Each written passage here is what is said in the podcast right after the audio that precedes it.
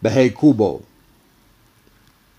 Behei Kubo, Kahit Munti, Ang Halamandun E Sari Sari, Singkamas at Talong, Singarillas at Mani, Sitaw, Batao Batani, Kundol Patola, Upot Kalabasa, Atsaka Merun Panglabanos Mostasa. Simboyas, kamatis, bawang at luya. Sa paligid-ligid e puro linga. Nipahat, though very modest, many plants are over there. Jicama, an eggplant. Wing beans and peanuts, long beans. Gourds and squash, and also radishes, mustard, onions, tomatoes, garlic and ginger. All around are sesame. Big up, Bahay Kubo, Tagalog, folk song. Lyrics provided by Filipino-folk-songs.blogspot.com. Translations provided by TagalogLang.com.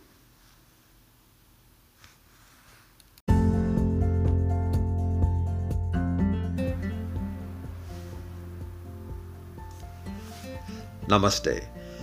Assalamu alaikum. Shalom. Mir. Ni hao. Buenos dias. Buenos noches. Heseche. Aquaba. Velkomen. What up, though? So, this is Convo with Zuri G. I am Zuri G, aka Peter Johansson OCC.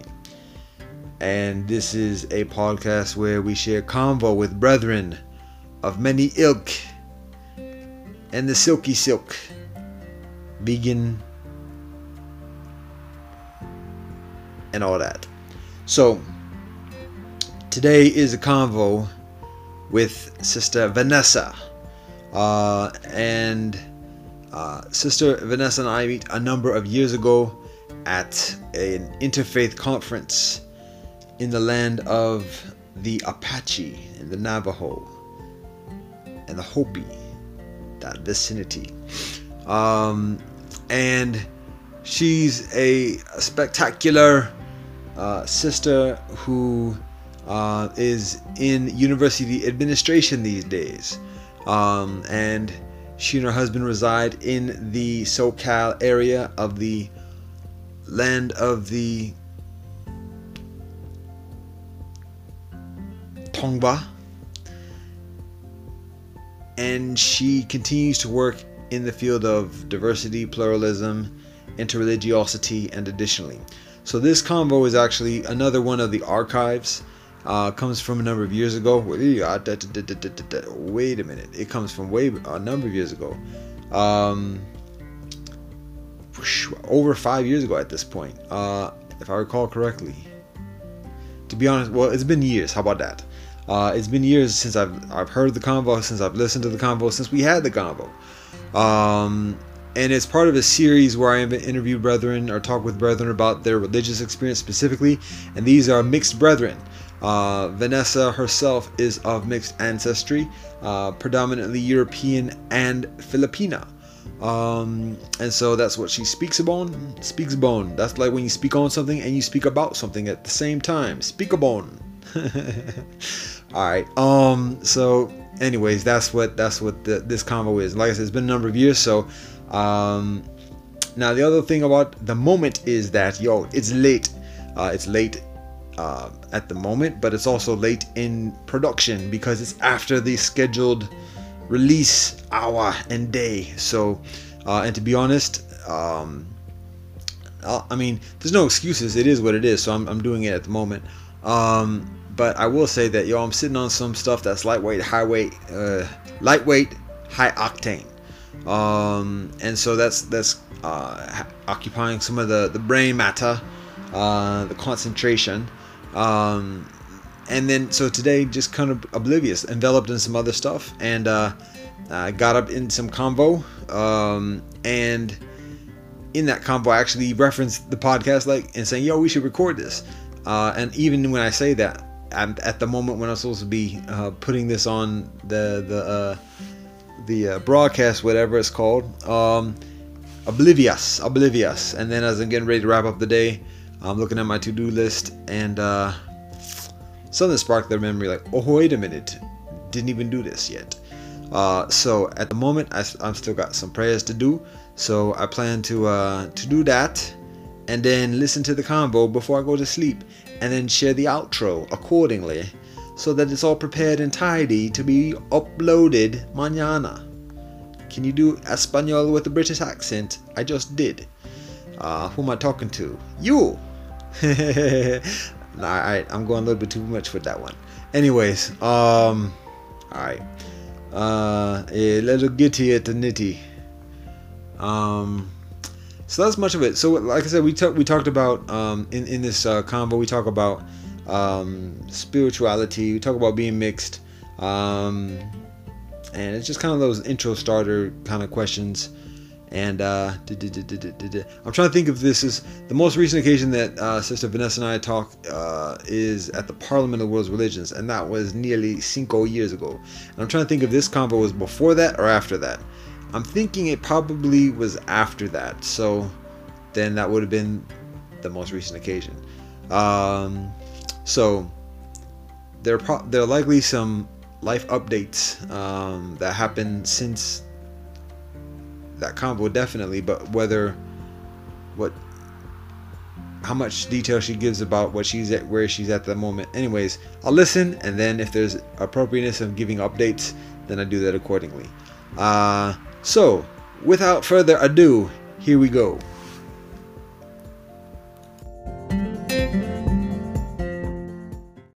Hey. What's going on? Can you see me? I can see you. How you oh, doing? great. Looks like Good. looks like you're in a vehicle. I'm in, yeah, I'm in between meetings, so this is my only uh, private space. Okay. Meetings, I thought you had the week off. Well, I was in Berkeley just now, and then I'm going um, over here in Oakland, where I live, uh, to connect with someone else. You Okay. know, and I'm interviewing with you, so you know I stay busy. Oh, I hear you. I hear you. That's cool. That's cool. I appreciate that. So, how's everything going in NorCal? Oh, all is well. It's been raining a lot, which is a nice change.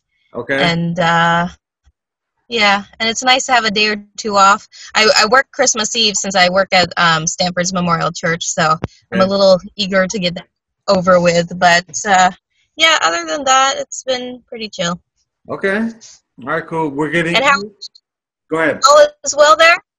Yeah, we had some snow a few days ago. It's warmed up, so we haven't rained. We've had like some 70 degree Fahrenheit weather over the past few weeks, so that's very Oh, atypical. warm? Huh? yeah, Yeah. that sounds warm. It is. It's very atypical for the Northwest, for Ohio. Uh, I said Northwest, I meant Midwest. Uh, so, uh, but yeah, it's cool. We take it as it comes. And uh, today it's a little bit of rain and clouds, but it's it's it's chill one way or another. So, yeah, Oh, cool. cool. So, thank you uh, for for coming through and. Um, uh, just to give you some background on on what this is this project is about um, as you know i do interfaith work and uh, i also do mixed ethnicity advocacy as well. And so um, my observation in the interfaith world and the interfaith realm is that there tends to be a lot of boxing. Like people claim a box uh, and an identity and, and fit in that box. And there tends to be a certain aversion towards the blurring between those boxes.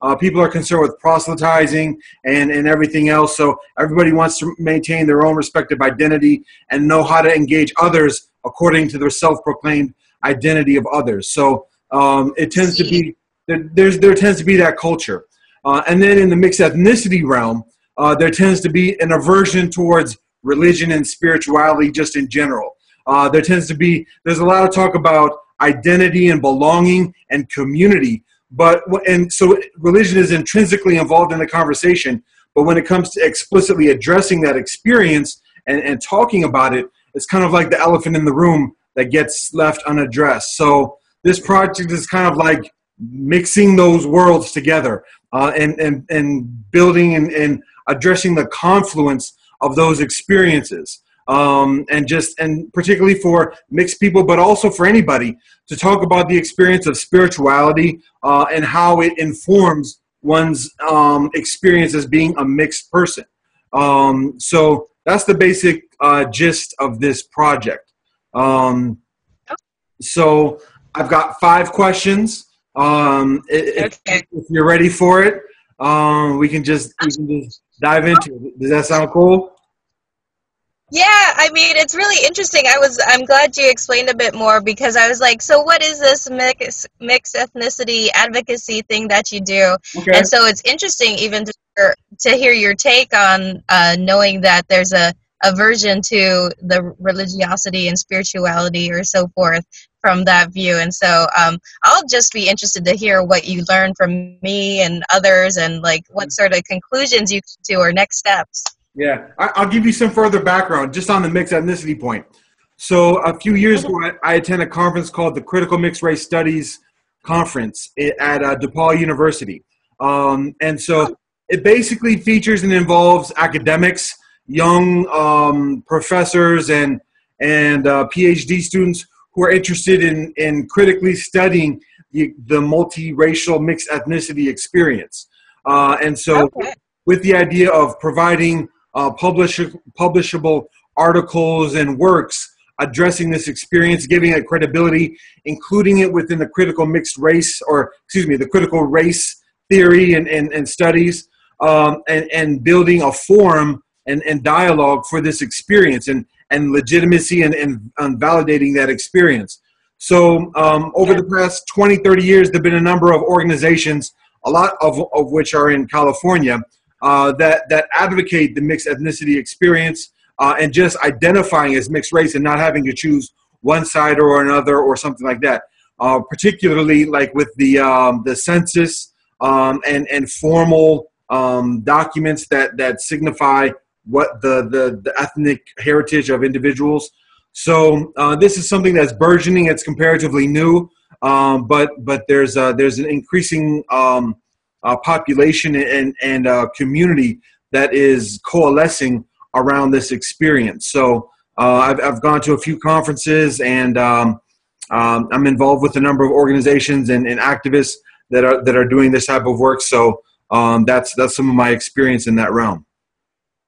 Well, um, this is so interesting to me because I know you haven't even asked a question yet, but um, yeah, just being of of mixed race, and you know how often it is that um, it's easier for everyone else to put us in a box, right? You like psychological people just want to be able to place us so that they can then sort of have whatever stereotypes or knowledge they hold come into place. You know, Right. It's a comfort thing for other people Yeah, um, and so to think about how um, that has really made me into the person that I, you know, am today. How much it influenced me to have to define myself for others' comfort, sure. um, and to think about it. Um, so I'm good. I'm really glad to hear there's so much research about this. I've probably, you know, I haven't done enough sort of the academia or journal, you know, reading on this topic, but it definitely is of interest to me. And I, I think I have the same sense of, you know, being a person mixed race, just, you know, where is that community or what community do I belong to? So I definitely identify with sort of that, that, that need to, to be okay with the being mixed, but also like recognizing that in it of itself can be that community. Um, and so, anywho, let's get let's get on with this. What are your questions? Cool, cool, cool. All right. So, uh, I mean, we can talk on for days about that too, as well. Um, but uh, Right. I'll, do- I'll jump into the questions. So, um, and also, just I'm, I'm recording this just for your information. So, um, Okay. I was like, oh yeah, it shows a red button. Beautiful. Like, You're all right, beautiful. So, earlier too, just for you. all right, Okay. cool. All right, so um, the first question. This might be the most difficult question, uh, and it's it's often like the the most controversial or awkward question uh, because people kind of. Okay.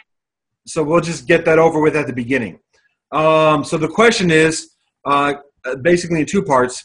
what is the ethnic background and the spiritual background of your father, and what is the ethnic background and the spiritual background of your mother?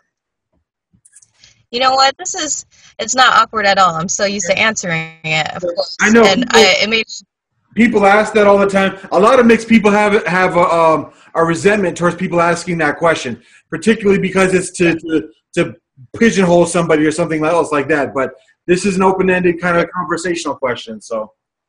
I'm yeah, and I definitely understand the like not wanting to sort of put yourself in a box. But I'm I'm actually I feel like I'm so desensitized like to the question. I'm totally fine, uh, you know, answering it. all right. So, uh, to tell you about uh, my father, uh, he's from, he was born in Michigan. He's a white man um, of German, French, English, every sort of European background. Okay. Um, and I don't even know how long they were here in the US. So, it's sort of that idea of like the generic white American. Okay. That's what my is. Sure. Um, and he was raised and baptized Methodist. Okay. Um, that's his background. Um, and then my mom is Filipino. She was born in the Philippines. Um, and so she was raised Catholic. And um, but if you know anything about the Philippines, there's a lot of indigenous traditions, a lot of sort of uh, beliefs around the the earth around you. Yeah. Um, I don't know if there's a particular term for this belief system, but it definitely had a role in the day to day life and how one engaged with the world around them and with others. right. And so I don't have a term for that. That was definitely a part of her religious and spiritual background. Okay. Cool. So uh, a tag along question that that I'm asking a number of friends uh, from that. This is kind of like question 1.2. Um, is uh, given the, the the the different backgrounds of your parents, how do your parents meet? Ah, yeah. So, um, my dad um, was uh, what's the term? Uh, a hippie, I guess. I don't know. he, he joined the Peace Corps. He must have been a flower child because I think he's a he's a bit uh, younger than maybe the right age. But he joined the Peace Corps in the '70s, and he ended up um, loving it so much he he stayed in the Philippines. The maximum amount of years you could say in the Peace Corps was like five or six years. Okay. He stayed there the whole time. Wow. Um, and so he's fluent in Tagalog. Uh, he, you know, lived um, the life of Filipinos, and it was pretty cool. He was doing sort of microfinance back in the day Okay. um, there in the Philippines, and they would give money, small business loans to women um, who wanted to start businesses. Okay. And it just happened that in the city where my dad was placed, um, my mom happened to be working at, um, I guess you'd call it a gift shop, a very small, they call them sari-sari stores. Okay. Um, it, and sari-sari, I think it means like mixed. It's like your little convenience store. Sure. And so she just happened to be in the neighborhood he was working, and somehow I guess they had friends of friends and met. And um, yeah, they got married, I think, in 1975 or something like that. And then, um, and that was right around the last, um, the long, the end of his service as a Peace Corps volunteer. And uh, so he brought her back to the U.S. Awesome. That's cool. Ismet. So well, I guess I, I- I yelled a little bit. I guess, and the microphone got some reverberation there. Uh, anyway, so Ah. cool. That's that's an awesome story. So uh, I think just like with mixed people, it's always interesting to, to to hear like how the stories of how the parents come together and and and uh, forge that union together with each other. So that's cool. Yeah. Um, so going on to question number two. All right. Um, what do your parents teach you as a child um, in in terms of religion or spirituality or just ethics or life lessons about the world and, and people or, or anything? Like what, what are some of the, the lessons that stand out to you that your parents teach you? Interesting. So, um, I think although my dad was Methodist, he was very open to just Christianity in general. And so, um, my sister and I uh, were raised Catholic. We went to Mass every Sunday. Okay. Though, if we happened to be um, visiting grandma. We'd go to grandma's church, which was Methodist. Okay. And to me as a child, I don't think I knew the difference. It, it, it looks a lot the same, right? Sure. You know, you're sitting in there's someone up at the top giving a sermon. Like it was all the same to me. Yeah. Um, but related to that, um, I talked about sort of the spiritual traditions of the Philippines. Um, I remember being in the Philippines, and um, whenever we would go wash the clothes in the river, my mom would say, "Okay, you say the sentence before you step into the water," Wow. and um, and it was a way of giving respect to the spirits of the water. Sure. Because if you're not good to the water, it won't be good to you Yeah. and so there was sort of um, in addition to you know just doing the catholic thing on sundays and like learning the rosary and the hail mary the our father and all those sort of memorization techniques and hearing the christian story in addition to that i also had the the day-to-day you know um, ritual of how one respects the earth and respects each other Wow. um, and then I mean, and we there were also I don't know what the term is. Uh, my mom calls them witch doctors now. Like, but like whenever my mom or I would be sick, we would you know you call on your ancestor or your your elder, and they come and they just sort of interview interview you, ask you what's going on with you, and usually they would have a connection. Um, to those in the afterlife or something or have a sense if there was a curse on you Mm. and um, they would be able to offer you a remedy. And so um, it was funny whenever we were sick we would have you know the typical western you know take this drug whatever. But then my mom would also have the consultation with the elder to say okay what do we need to do on top of that? Sure. so no matter what we were covered you know? Yeah. um and so so that's sort of the religious spiritual part. But i would say that the lessons i got from my parents were of um a lot of independence like you have to take care of yourself because um, others may not. Um, and so my mom like i would say um, was a good model for me. Um, her family was really poor. Like you think about developing countries the philippines her family was extremely poor um, a farming family. And um, so she left her home when she was 12 years old. Wow. Because she was already working from a young age on the farm to help you know feed the family but she had to leave her family behind and move to the big city um, so that she could make money to send home Sure. as well as um, be able to go to school at the village that she was from they didn't have school beyond sixth grade Mhm. and so to know that my mom was capable at that young age to not only provide for her family but build her own future, Yeah. that was a model for me. wow. That's impressive. Uh, yeah, yeah, yeah. So, like, in some ways, uh, if you imagine your your immigrant family or your your parents' struggles and so forth, you're like, oh, my struggles, they're not so bad. Like, just think of what my parents through. Yeah. Um, and I think I'll just give you like one more anecdote um, from my childhood. Yeah. Um, always like running errands in the Philippines. I was running errands. Like my mom would say, "Okay, you go there, you get the the potatoes. Okay, you run up there, you go tell your cousin, you know, to do this, so forth." And I remember um, a very regular thing that we did in the evening when we were cooking dinner. Whenever dinner was done, she'd fill a bowl like with the soup and another bowl with rice, and she would say, "You take this to the neighbor." Ah. and it, it was weird to me. I was just like, no matter what, it was like you always take a plate of food to the neighbor. And uh, the lesson I learned from that is like, even though you don't, your neighbor didn't ask for it, you don't know if they might need it. Sure. And we were providing something, you know, just in case that that was a need. And so that was just something sort of ingrained in me that um, you take care of the other, even if they may not even need it. Wow, wow.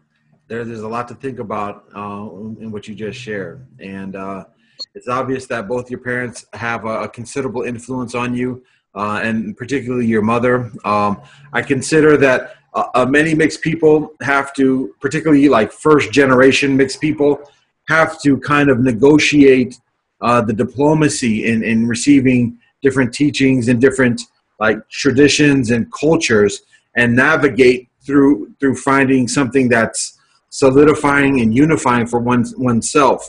Uh, and it sounds like your mother does a lot of that herself, or at least that she has that tradition or that that experience already that she shares with you, and drawing from her her Christian faith, but also her her her native Filipino faith as well, or the tribal uh, traditions and culture. Um, and so it, it, sounds like like she shares some of those lessons with you uh, as a, as a child growing up uh, that that you're able to kind of um, uh, apply to your personal experience at, uh, at, being the child of your your mother and your father as well, and, and kind of progress uh, through there. So that's that's cool.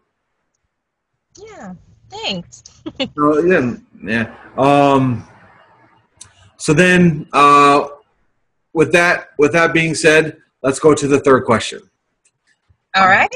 And the third question is, um, what challenges do you experience uh, growing up in childhood and in your youth, um, in in terms of just uh, dealing with life, um, peers, teachers, colleagues, elders, or, or whatever? Um, what what are some of the the challenges uh, that you experience uh, as a child and as a as a youth growing up?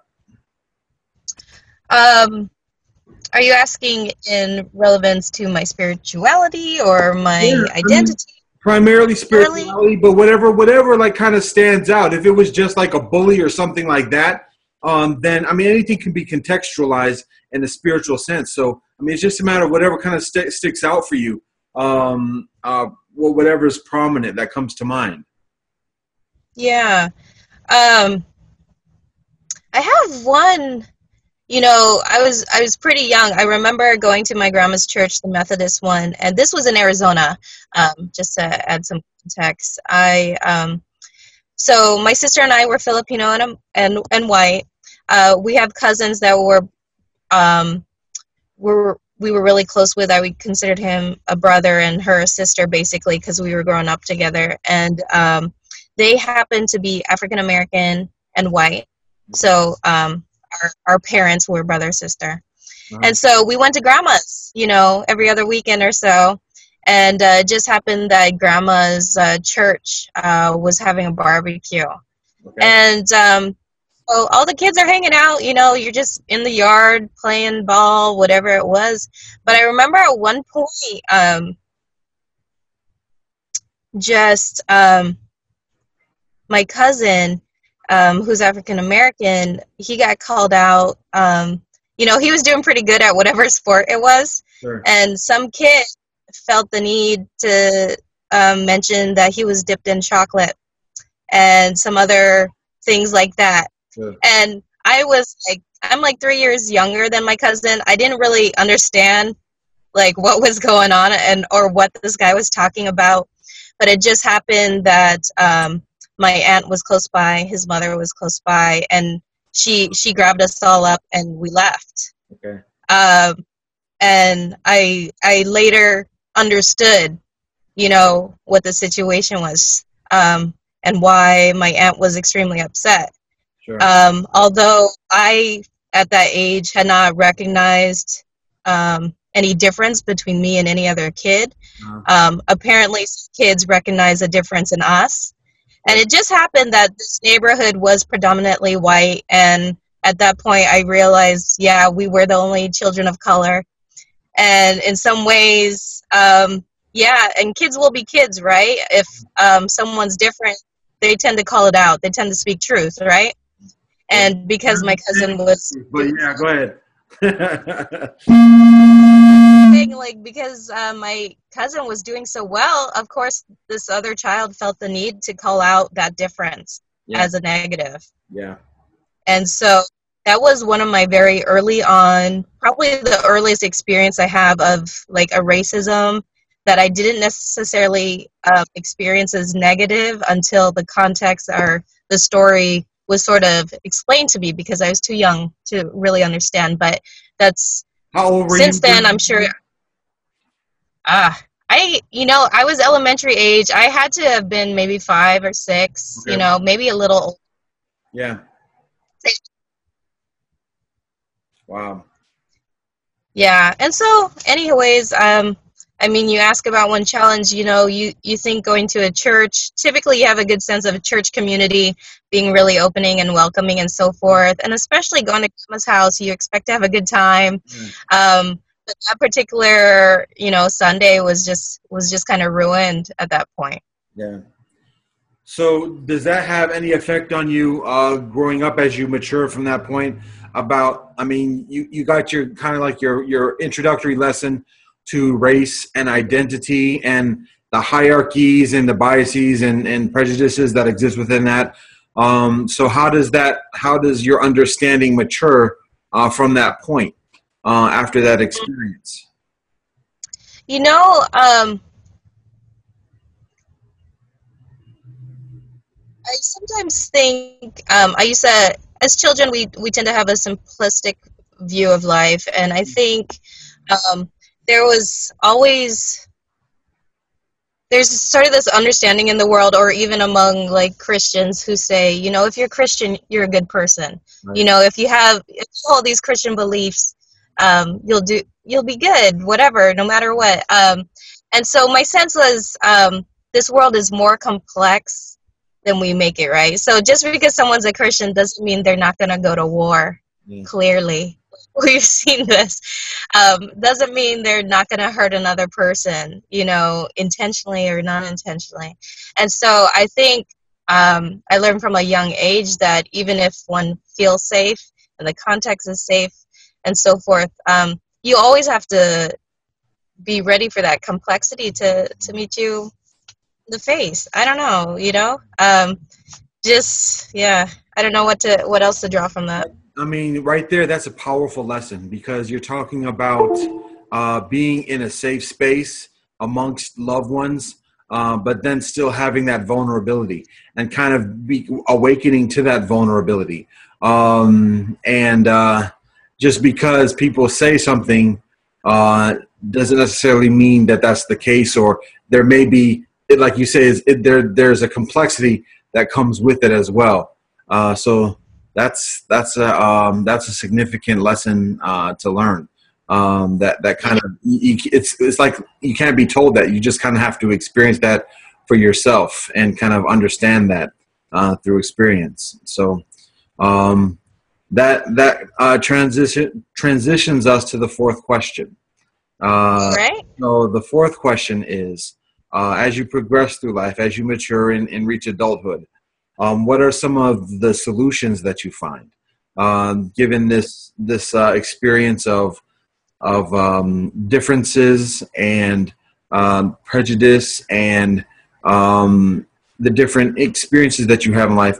What are some of the solutions that you find uh, that that work for you as an adult? Um, you know, I I work at Stanford University. I'm a big believer in academia, in education, period, in whatever form, and um, there's what what's that theory? The contact theory. If you just know someone different than you, you're less likely, you know, to to demonize them. Basically, like you see a campaign right now. It's like meet your neighbor, meet you know, meet a Muslim, meet a Sikh, yeah so forth. Um, because if you know someone, I, I'm just I'm just m- m- mentioning our mutual friend Skylar because he he does that. So I was, I was probably saying you're you're probably referencing that, but go ahead.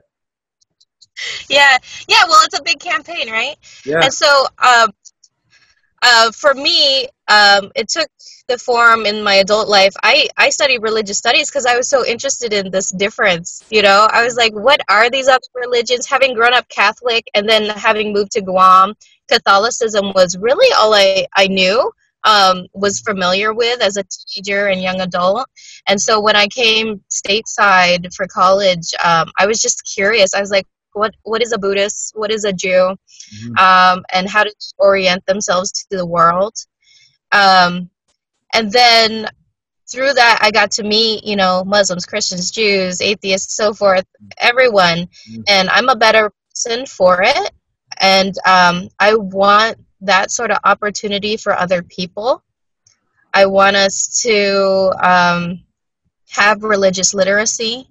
Sure. I want us to feel comfortable despite difference. Yeah. Uh, and to be able to relate to someone who may be so different from us and yet be able to recognize that they're a human just like us. Sure. Um, so I've since forgotten your question, but I'm going to go back to. Yeah, I mean, you- you're, you're, you're talking about education. You're talking about knowledge, awareness, familiarity with others. Uh, those those are very very legitimate, valuable solutions in terms of, Yeah. of reconciling our differences as individuals, but also the the the experience of difference within ourselves as individuals. So yeah, And actually, um, that makes a good point because yes, I think we should learn about others. Um, but on top of that, what interfaith work has taught me is um, I've learned a lot about myself. okay, Like uh, by engaging people of different views, I've had to articulate my own views, right, to them. And I learn a few things about myself because once you get certain questions, you're like, "Oh, let me think about that more." I, I'm I may be unsure of my answer, but um, it's that inquiry that allows for for some growth and um, just different opportunities. Really, through like interfaith dialogue, I came to recognize certain biases in myself, yeah, and um, and once you can recognize a bias, um, you can then combat it and like inquire like why does that even exist? yeah, um, and so even as long as I've been doing interfaith work since since college, like it's still important to continue doing Wow. um, because I'm constantly growing from it. yeah. In engaging with the others, we find additionally about ourselves, and like you said, particularly in doing interfaith work, when we get challenged, people ask us questions, and so we have to self-examine our. We, we have to go through self-examination uh, and and explore what our what are our conclusions and our our our beliefs that often go unquestioned uh, if we unless we engage with those who believe differently than ourselves. Uh, so I think that's a very valuable lesson uh, and solution uh, to find. I'm, I'm going to uh, ask a question 4.5 uh, to kind of expand and I know we're, we're, we're stretching the limit. We're at 30 minutes or so. Um, so, um, charging. So okay, let me make sure. There we go. Okay, cool. that way it doesn't hang up on. So, We're good. buil- building on this notion of finding solutions, um, as you, um, you also find another solution, and that is your husband. Uh, and so you find you find the solution of union um, and and um, being committed with another individual who has that individual's own background and experiences and beliefs and spirituality as well. Uh, so, how do you approach that uh, union, and what what are some of the the the shared experiences, like spirituality or or, or whatever, uh, that that kind of guide that relationship um, and and and bring you bring you together and hold you together? Interesting.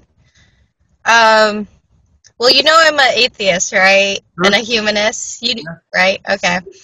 Um, so it's interesting that um, my husband, who I've been to, with for a long while, um, we we happen to both be atheists, and it's funny because um, we both went to the same college in Arizona, and um, all of our friends that we had in common were Mormon.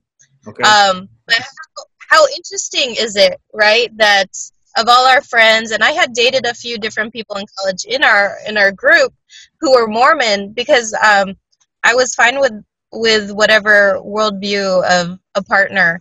But how interesting it is that I ended up with an, an atheist who shares my w- worldview. sure. Um, and so I think that does say something about how important uh, worldviews are to us, right? And I think in some ways, um, because we share that worldview, we're able to be close with one another or share just one more thing.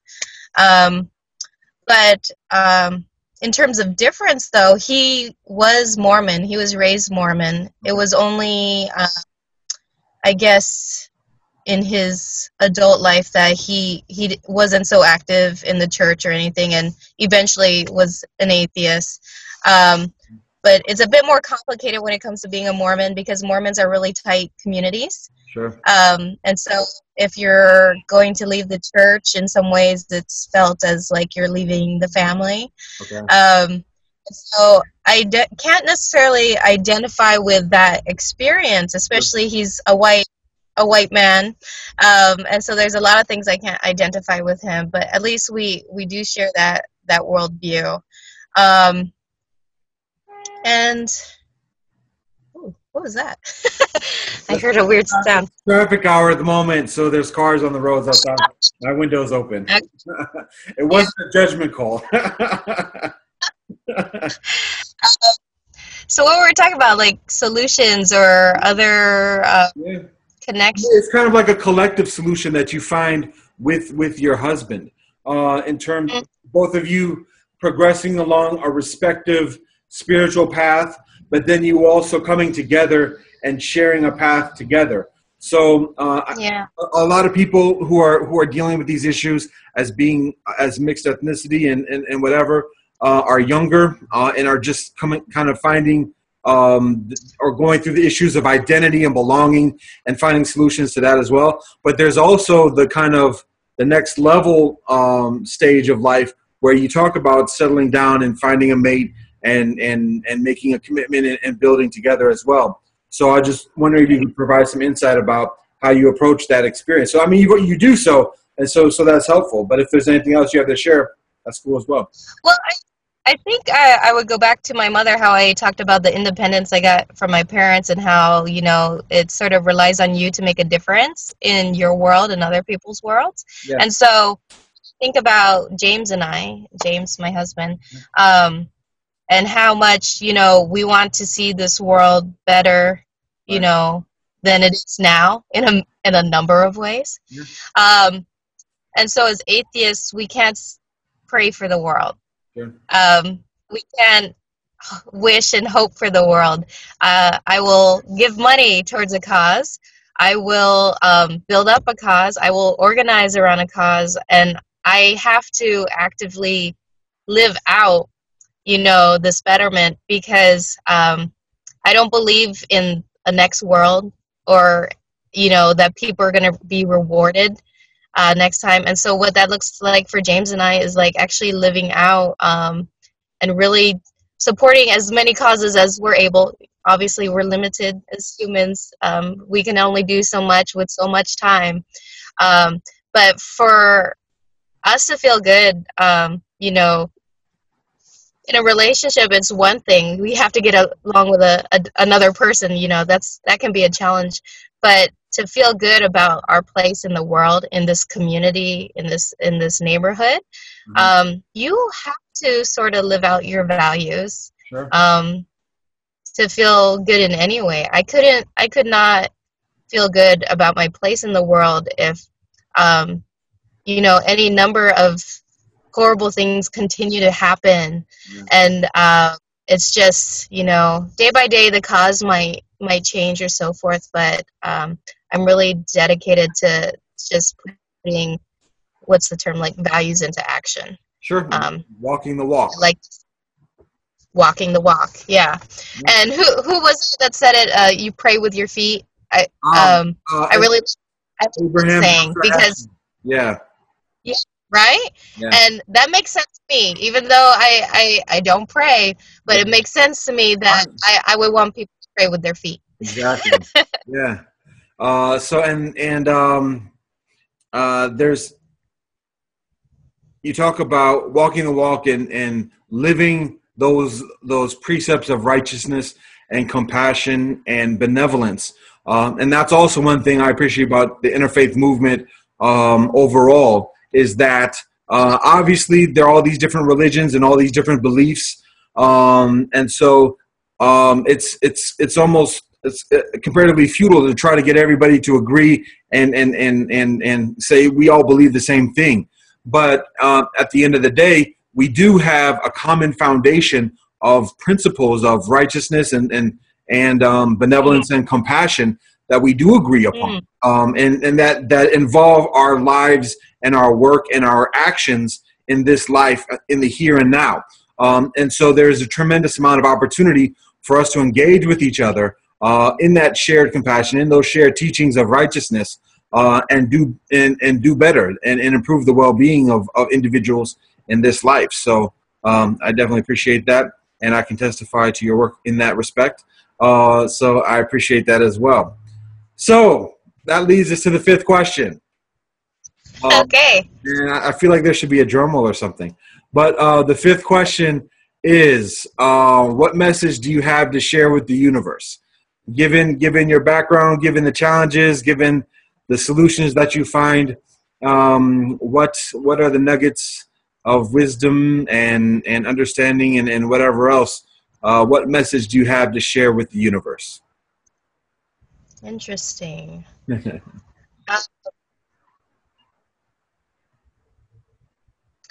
You know, it it sounds really scary, but um, mm-hmm.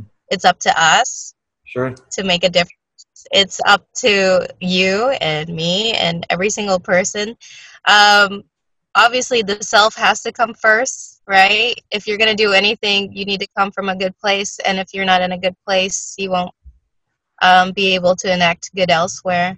So, um, you probably heard this before like the peace peace starts with you right? So you you make make peace with yourself, right. and then you make peace with others, and that that sort of um, you know it ripples out. As you know, in some in some ways, you know, as an atheist, it's like, how can I believe in that? There's it needs to be actionable and measured, and you know, where's the science in that? And yet, I I from my experience in interfaith work and so forth, mm-hmm. I've done things um, when I was not at peace with myself and I could recognize the effect it then has on others, you know? Yeah. And so, um, yeah, so my message for the universe is yeah, um, be good to yourself. Right. And uh, once once you've got that down, um, be good to others. very nice. Very nice. So, uh, that's pretty much it. Uh, is there anything else uh, you'd like to share? Any any closing thoughts or words or anything? Um, well, I was actually just thinking about what we had said previously about the importance of interfaith work, and um, mm-hmm. what I really love about it is that um, it is a network, and that there's people you can connect with, ask questions with, and and learn from. Yeah. And we see, especially in the the the climate that we see right now here in the U.S. with um, that's hate that's being guided towards our Muslim, Sikh, and other people of color who are not your typical white American, um, how important it is that we have these connections. And um, yeah, I'm. If I wasn't doing interfaith work, I don't know what I'd be doing because um, really I want to see this world changed, and um, interfaith work is just something that I see as such a strong force for that change I want to see. Cool. Um, I think I'll just end with that, and um, I I'm so interested to see if there's any sort of intersections or connections that you make in your two worlds, interfaith and mixed race, and what sort of uh, commonalities or differences that come up from all these interviews. Yeah, yeah, uh, me too. Um, so it's it's it's happening, and um, I think that both both elements or both realms are warming up to each other. Um, and uh, it's there's a burgeoning dialogue. I try to do a um, a, uh, a workshop on the mixed ethnicity experience at the Parliament a few weeks ago. It got rejected. It got rejected. But yeah, uh, I also did two other workshops, so it might have been like an a workshop overload for me. Uh, so, but uh, yeah, so it, there's there's but a number of people communicate an interest in in it, uh, and so um, I appreciate that.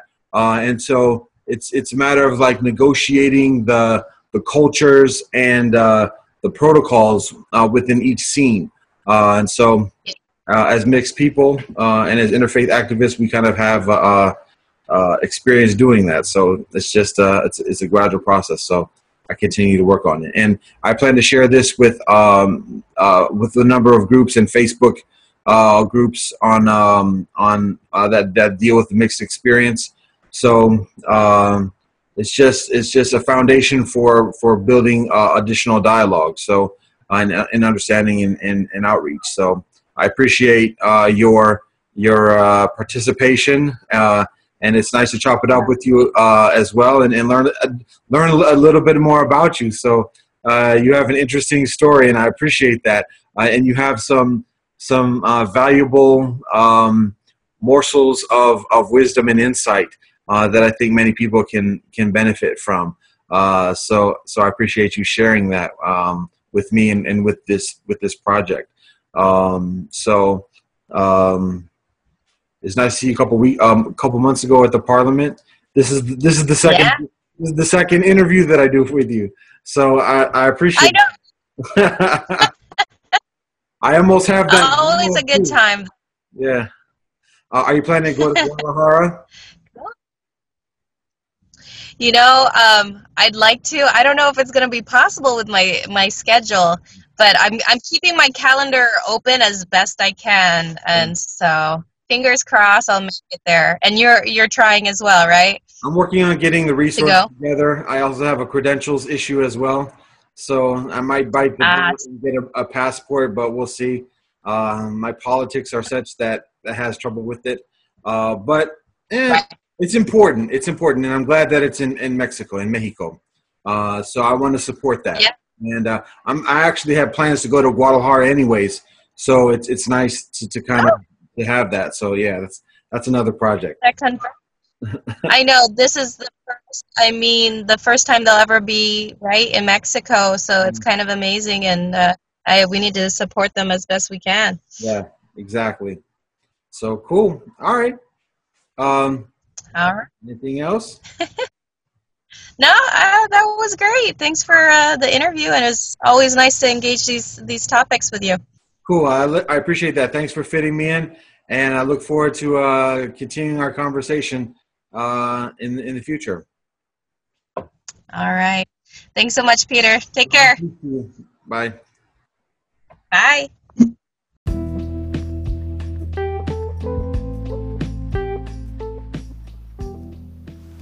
All right. So, Sister Vanessa has a very bright and intelligent energy uh, and positive energy. Uh, and so I appreciate uh, listening to that convo again after these cinco years. Uh, and uh, I'm actually, I still have to like figure out if the conversation was after the parliament or before the parliament. It sounded like it was afterwards. However, um, I was talking about a workshop. Uh, it sounded like I was applying for the workshop at that stage, and that would have been before. But um, we we made reference to the parliament. So, anyways, it was about that time. It was cinco years ago, one way or the other.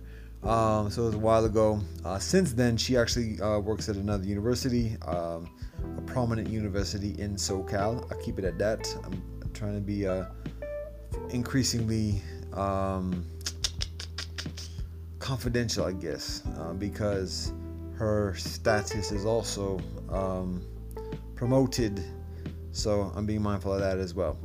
Um, but she shares some very uh, valuable insight, uh, and, and, there's appreciation for that. Um, she talks about uh, there are a few things that that, that I I, I, I emphasize or, or that I highlight. One is the peace within. Uh, another one is uh, Lateness of the hour is now challenging concentration. That was the side note. Um, the other thing also about the the message for the universe. Um, attending to oneself, not in a selfish way or in a greedy uh, way, but in a dutiful way uh, so that one can be of greater service for others. Haha, I'm speaking to myself now at this point. Um, and uh, I, here's the other thing. Also, to be honest, she she called me out to uh, uh, lightweight on this joint, uh, saying uh, how she's an atheist, and and you know that, right? I was like, oh oh, wait a minute. uh, so to be honest, I actually think I do knew I did know that at that moment, um, but I might have like uh, uh, forgot for a little bit. She probably told me a number of years before that, but it's not a big thing because it's, it's, it's a little bit it's interesting because in working with people for a number of years, because I knew her for a number of years at that point. Um, it's kind of like, and particularly in the interfaith context, uh, it's like, well, I probably should know what that person's religion is. Um, particularly if this is the topic of conversation where you're, you're inviting the person for an interview or a convo. I probably should know that. Um, but simultaneously, it's like I know enough, a lot already to know like what what the person's about, what she's about, um, without actually defining it to her religion. So that might sound hypocritical. It might seem like um, uh, some kind of wishy-washy kind of excuse of rationale, or whatever. But anyways, it is what it is. I got called out, and I was like, "Oh, wait a minute." Uh, I don't want to sound ignorant at this moment, so I'm just gonna be silent. Haha, I felt like a convention at that moment, so authoritative of myself. Anyways, um, also to be honest, in listening to the interview, he always it's, it's struggle, it's, it's challenging because I was drugged during those periods, um, and so the sluggishness of the mind and just um, working to be have to maintain concentration, the ums and uhs um, as much as that might irritate some in listening to it, it's it's it, it, requires patience for me to listen to it as well because I know what I was experiencing during that period. Uh, if you if you've seen The Matrix uh, and you know that scene where Morpheus is uh, uh being um, uh, abused by the by the agents uh, and he has to like summon up his his concentration to, to make his break. That's what it's like on a, on a continual basis in his joints um, with the with the quote unquote force meds and additionally so that's what I was experiencing uh, during those years. Um, so it's somewhat challenging to kind of like go back to that experience and, and know that's what and plus I'll, um, this is the audio version of it. I was also weighing over 400 pounds during that period as well. So that's difficult to like kind of uh, go back in as well um, so anyways uh, I do my best to like muster the the the energy the concentration uh, to to continue in the work, and that's what it is. And we continue to build. So, um, and I think to myself, how uh, generous my collegial brethren are in sharing information about family and, and, and history and, and, and personal experience. Uh, when, when Sister Vanessa here talks about her childhood experience with her cousins, um, when she talks about uh, her experience in the Philippines um, and the things that her mother teaches her and, and the the guidance that her father provides. I mean, as I as I grow older and I get a little bit further gray hairs on my beard, and additionally, um, I'm increasingly humbled uh, and appreciative of how valuable that type of sharing is of oneself, um, and to be dutiful in honoring that. Um, and anyways, that's I, I appreciate that.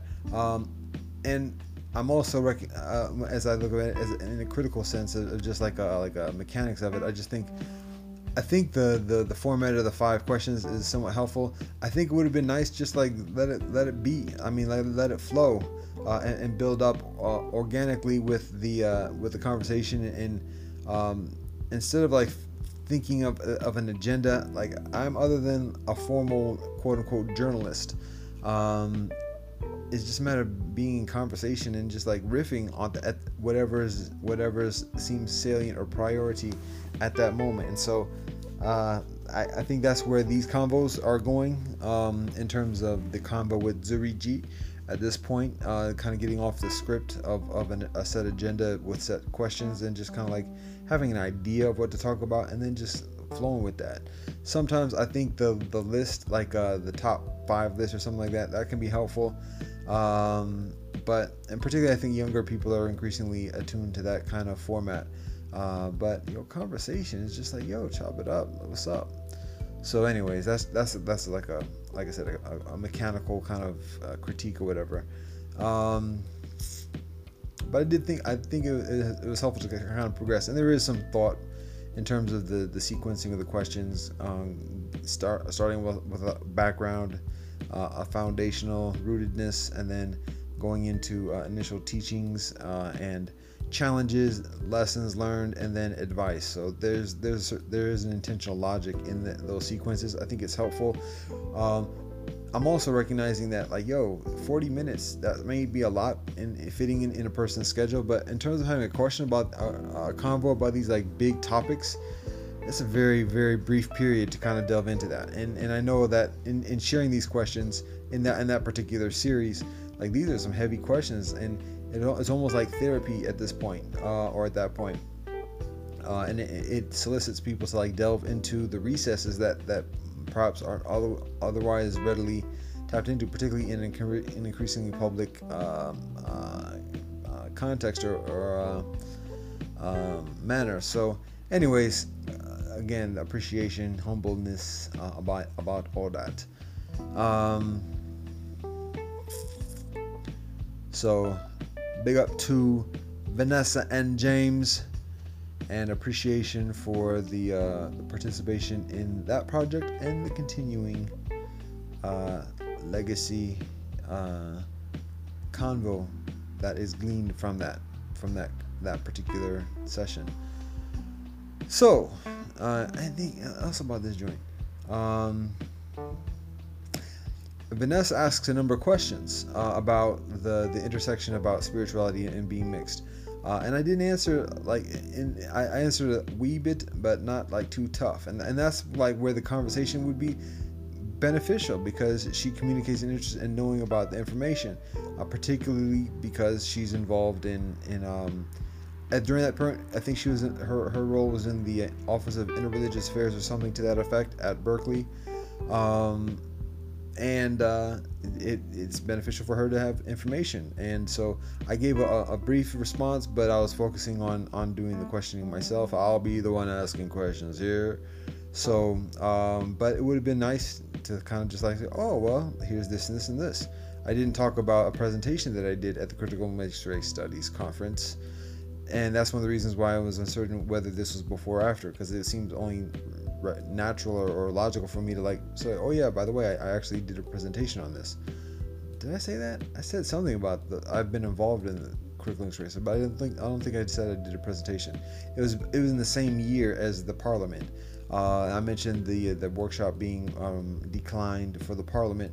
Um, but and that just again brings uh, uncertainty about whether that combo was before or after. Well, anyways, um, but it would have been nice to kind of get into that and and uh, talk about further details. Since then, I do put together a number of publications. Uh, there's a census, a global census on the the mixed diaspora, um, and uh, I provide uh, some uh, insight ter- in, regarding the um, the historic and contemporary experience of, of mixed heritage around the earth, the different uh, migrations, the different communities, populations, and additionally that emerge, um, and some anecdotal kind of insight about uh, those developments based upon conversations and studies that I do through the years with brethren from those experiences.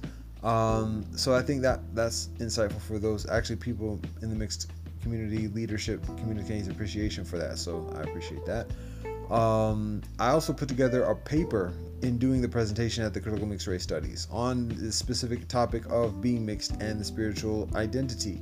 Uh, specifically, I give like a, a, another like a, a, critique or not. It's not even a critique. I have to be careful about how I utilize that word. Uh, an, an, analysis, evaluation, uh, a synopsis of how different religions, uh, my uh, observation, my experience of how different religions receive um, that experience or or teach that experience about being mixed heritage um, and and and how they support each how, how they each different religious community supports that experience or that people who are mixed. Uh, whether it's something that's just not talked about whether it's something that's openly embraced whether it's something that's actually directly advocated each of those scenarios is is uh, is maintained in in the aggregate of the different religious communities of the earth. So it's beneficial for mixed people to be aware of that, particularly if they're in that community, to know what the teachings are, what what the like what the what the formal doctrines are accordingly, uh, what the contemporary practices or contemporary experiences, uh, and how to like uh, uh secure, encourage uh, genuine support for one's heritage. Um, so, anyways, those are some of the things that I do and continuing to do uh, in the past uh, year, particularly amidst um, being approached. Uh, I, I, put together another uh, collection of materials um, that's basically a Mélanger handbook, or excuse me, a Mélanger youth handbook. Uh, that's kind of like a primer for youth, adolescents, teenagers. Um, of of just what I mentioned, teachings from different traditions that advocate and that that promote and support the experience of being mixed heritage. Uh, it includes um, uh, some some uh, notable um, people uh, who are what we refer to as pillars of pluralism, uh, which means like teachers or, or uh, religious leaders or otherwise who are comparatively homogenous, ain't necessarily mixed themselves, but advocate for for the mixed heritage experience, um, and in a number of different ways. We also included within that um, particular publication or set of materials is uh, what we also refer to as the Mélanger legends of um, who are people that are actually mixed heritage uh, and that are very notable. Many of whom people might not otherwise be aware that that person is actually mixed.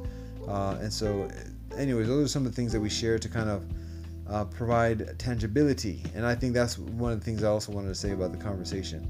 I recognize that um, in in a number of these conversations, I I personally um, delve considerably into concepts and ideas, uh, and I find it also beneficial to balance those concept that conceptual thinking with tangibility, giving examples, giving names. Yo, there was this person back back in the day.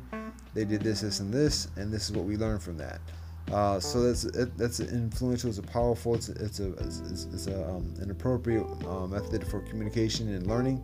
Uh, and so I recognize that within many of these convos, I abstain from doing that, or I abstain from doing that too tough, uh, and that's very helpful, uh, particularly when people know the frames of reference.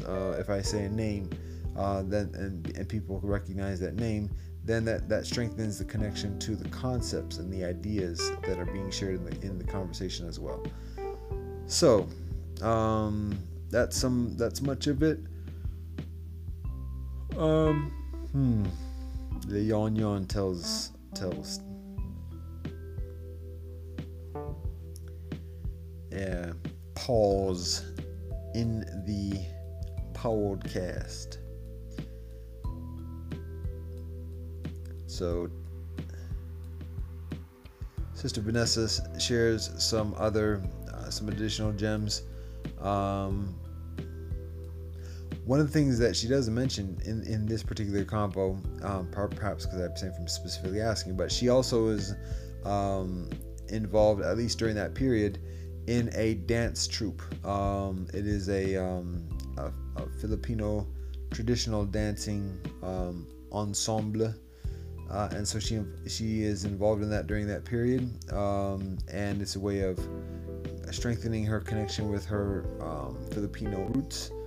Um, and I'm saying Filipino in, in, in, a general sense, recognizing the, the appropriate uh, distinctions amongst the tribal peoples, and additionally, but I'm, I'm articulating based upon what, what I, the awareness that I have, the information that I maintain. So, anyways, uh, she she's she does the dancing and the the, the traditional dancing uh, and her, the group that she's involved with uh, during that period actually is uh, um, performs in a number of different venues, and uh, uh, she communicates that being something that uh, provides her with um, um, meaning and and um, um, fulfillment within her walk.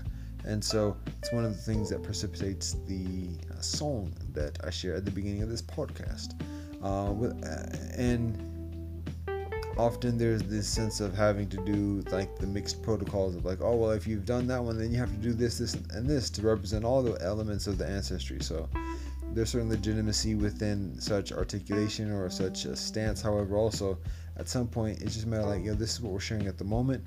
Uh, yes, we do support and, and acknowledge and and and, and uh, honor uh, the aggregate of the heritage, um, but for the sake of of, of um, simplicity, of digestibility in terms of like having a, a, modest amount of material. Additionally, this is what we're sharing at the moment. So that that was that is one of the one of those situations. Uh, with with all due respect and honor and reverence to uh, the aggregate of Sister Vanessa's ancestry. Um, so that, that's much of it. Um, now here's I'll get into like the the the uh, anything else, anything else, anything else. I think I'm gonna leave it at that. So getting into the, the business stuff uh, with with Melody Ethos Institute with the Sonar Ashram and additionally, um, we continue. Uh, we we the newsletter is is completed uh, within the past week about a week ago. Podcast continues even amidst the, the tardiness. Um, we have a, a monthly uh, community call uh, that's coming up this week. Um, our regular programs and studies and prayers, meditation, yoga uh, continue uh, as usual. Um, um, and uh, uh, in terms of economics, um, we're, we're actually making some progress in the co op building um, and uh, in, in some additional projects as well. Uh, I can provide that within the past week, uh, we, we uh, arrive at a, a,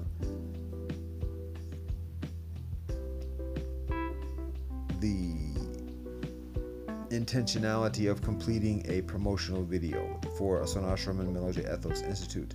Uh, and then from that uh, suggestion and intentionality, um, we complete this past week a um, a post-pandemic rendering of Martin Luther King Jr.'s "I Have a Dream" speech, um, and so uh, we've actually completed a script. And we the intention initially was to include it as the script for the promotional video, and we we intend to we continued with that intention. However, simultaneously, there's some resonance with that, uh, and so um, that is being shared with the intention of publishing um, and in doing that, there's there there are certain um, ethical protocols uh, to which to abide, but we're working on that at the moment and sharing that accordingly. So that's one of the the, the sizable things that's going on on this side at the moment. Uh, in addition to the regular um, program routine, um, working on uh, uh establishing um, interest groups um, uh, with along lines of the World Citizen Villages Initiative, but um, also um, according to the uh, respective protocols of institution institutional affiliation. Uh, one one uh, scenario being alumni groups at universities. Uh, so basically, what we're doing is we're identifying four stages of pluralism. I might have mentioned this in a previous podcast. I've mentioned on other fora uh, within the past week, but uh, initially there was three stages of, of, pluralism. We're at four stages of pluralism, and those four stages are plur, uh, excuse me, multiculturalism, mixed heritage, world citizenship, and wealth ethos. So we identify multicultural as an interest in peoples from different lands. We define mixed heritage as um, having ancestry from people of different lands. And uh, the world citizenship is having a commitment to people from different lands. And the definition of wealth ethos is uh, having a discipline shared with people from different lands. So one is one is an interest, another one is um, um, a, an ancestry. The the third is a commitment, uh, and the fourth one is actually a discipline. So um, in terms of these groups that we are uh, uh, establishing, cultivating, coordinating with, um, the groups are pluralistic uh, interest groups that accommodate people at each of in, any of those four stages. So anybody who has an interest in people of different lands, anybody who's of uh, has ancestry of people of different lands, anybody who is committed toward the peoples of different lands, and anybody who has a discipline that is shared amongst the people of different lands. Any any of those things. Let's get together and uh, be righteous. So uh, that's what we're doing. That's what that, that's what the interest groups are, um, and uh, we're in the in the process of talking with our institutional affiliations um, in in um, establishing these groups and um, working through the guise of these groups through with discussion, with education, uh, with with economic cooperatives, and additionally uh, to to to tend to the additional um, endeavors um, that that we are involved with and um, that we continue building.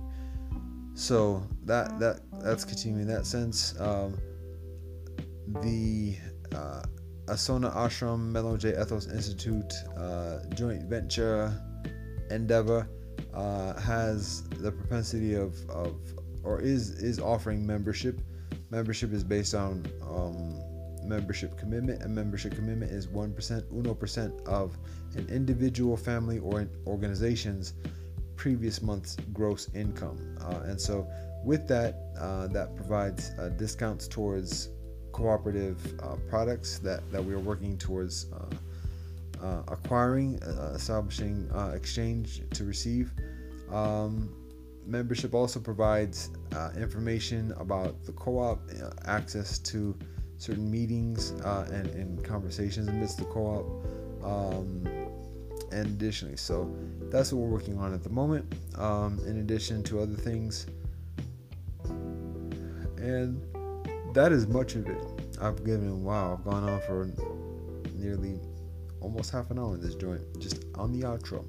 But that's what it is. So, those those are the, the some of the uh, the business side of, of, of what's going on on this side um, and um, so there it is again uh, thanks to Sister Vanessa and Brother James, uh, who is uh, present in the convo, even with just being um, through Sister Vanessa, uh, because that's the nature of unity. Uh, so appreciation, respect. Uh, and that's to be a wrap. Namaste, Assalamu alaikum, Shalom, Mir. Zaijen, adios, te chakaris, na asamuro, kirle ofed. One love and peace, happiness and liberation.